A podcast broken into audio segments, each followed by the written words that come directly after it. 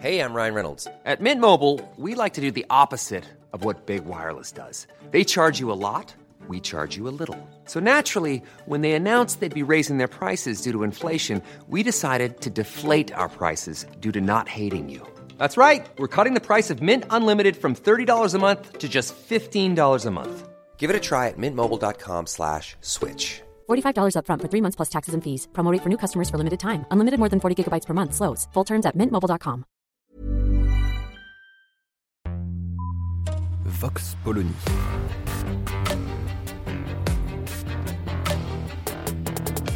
L'actualité vue par la directrice du magazine Marianne, Natacha Polony.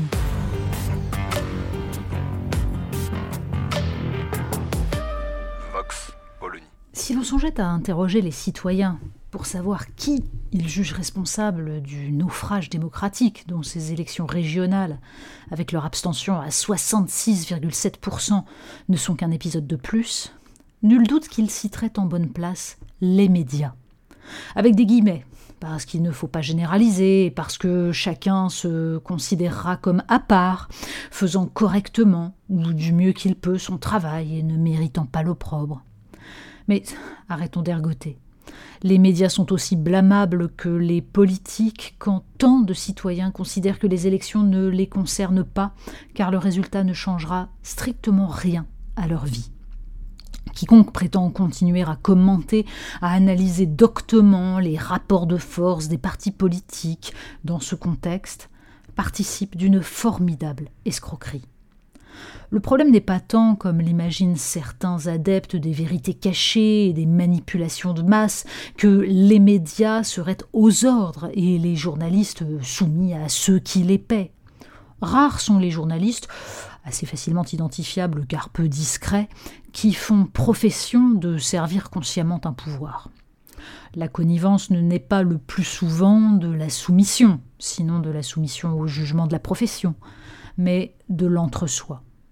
La fracture croissante entre les médias et les citoyens ne vient pas des manigances du pouvoir, mais d'une mécanique aux multiples ressorts, dont les plus puissants sont le conformisme et la pression imposée par des dirigeants qui réclament des rendements. Qui se repasse le film des dernières semaines avec son lot de paroles politiques affligeantes et irresponsables, de polémiques absurdes ou délirantes, ou d'épisodes montés en épingle, se dit que la campagne présidentielle qui s'ouvre va nous mener de Caribe dans Scylla.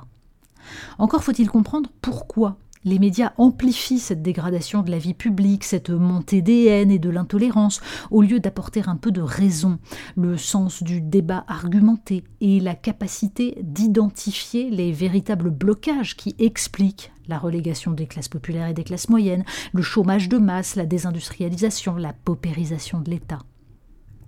Se focaliser sur ces news serait un peu trop simple, même si la chaîne a explicitement importé un modèle américain de médias d'opinion qui, en France, n'existait que pour la presse écrite, mais certainement pas pour une chaîne dite d'information.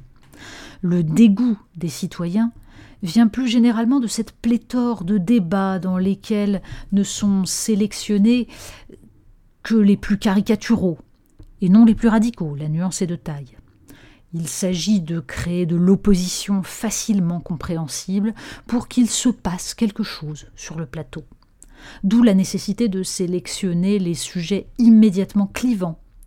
Pour ou contre l'écriture inclusive, c'est tout de même plus facile à développer qu'une réflexion sur l'assiette de l'impôt sur les multinationales ou la possibilité de relance de la production française par le jeu de la commande publique en contournant les contraintes européennes. À la décharge des rédacteurs en chef et des producteurs d'émissions, les audiences jouent les juges de paix. Il faut avoir une foi immense en l'intelligence humaine pour maintenir que l'on peut installer des débats pédagogiques sur le temps long quand Cyril Hanouna est le maître étalon. La dérive est lointaine.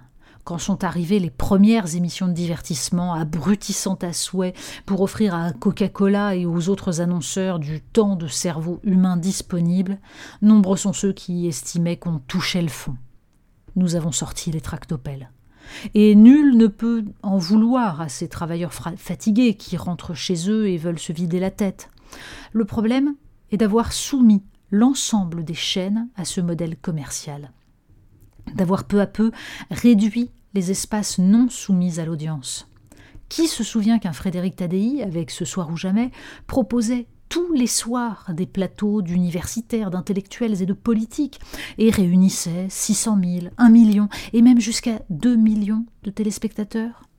Un peu trop pluraliste au goût de certains. Patrick Cohen trouvait scandaleux qu'on y invitât ceux qui pensaient mal.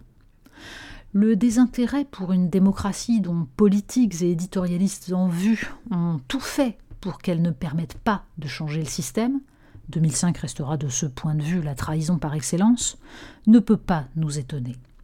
Les citoyens n'ont finalement le choix pour s'informer qu'entre les combats de catch des battleurs de plateaux de télé et les démonstrations très doctes des éditorialistes gardiens du temple pour qui toute remise en cause du système relève du complotisme, du populisme ou d'un quelconque crime en isme.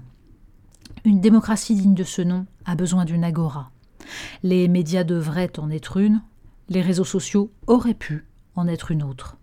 Encore faut-il acclimater les téléspectateurs au débat de fond, à la contestation farouche mais argumentée. Encore faut-il leur donner le goût de la démocratie, parce qu'on ne naît pas citoyen, on le devient. Vox Polony. Retrouvez tous les podcasts de Marianne sur les plateformes de streaming. Et puis les analyses, articles et entretiens de la rédaction sur marianne point net. Et surtout, n'hésitez pas à noter cet épisode et à nous laisser vos commentaires.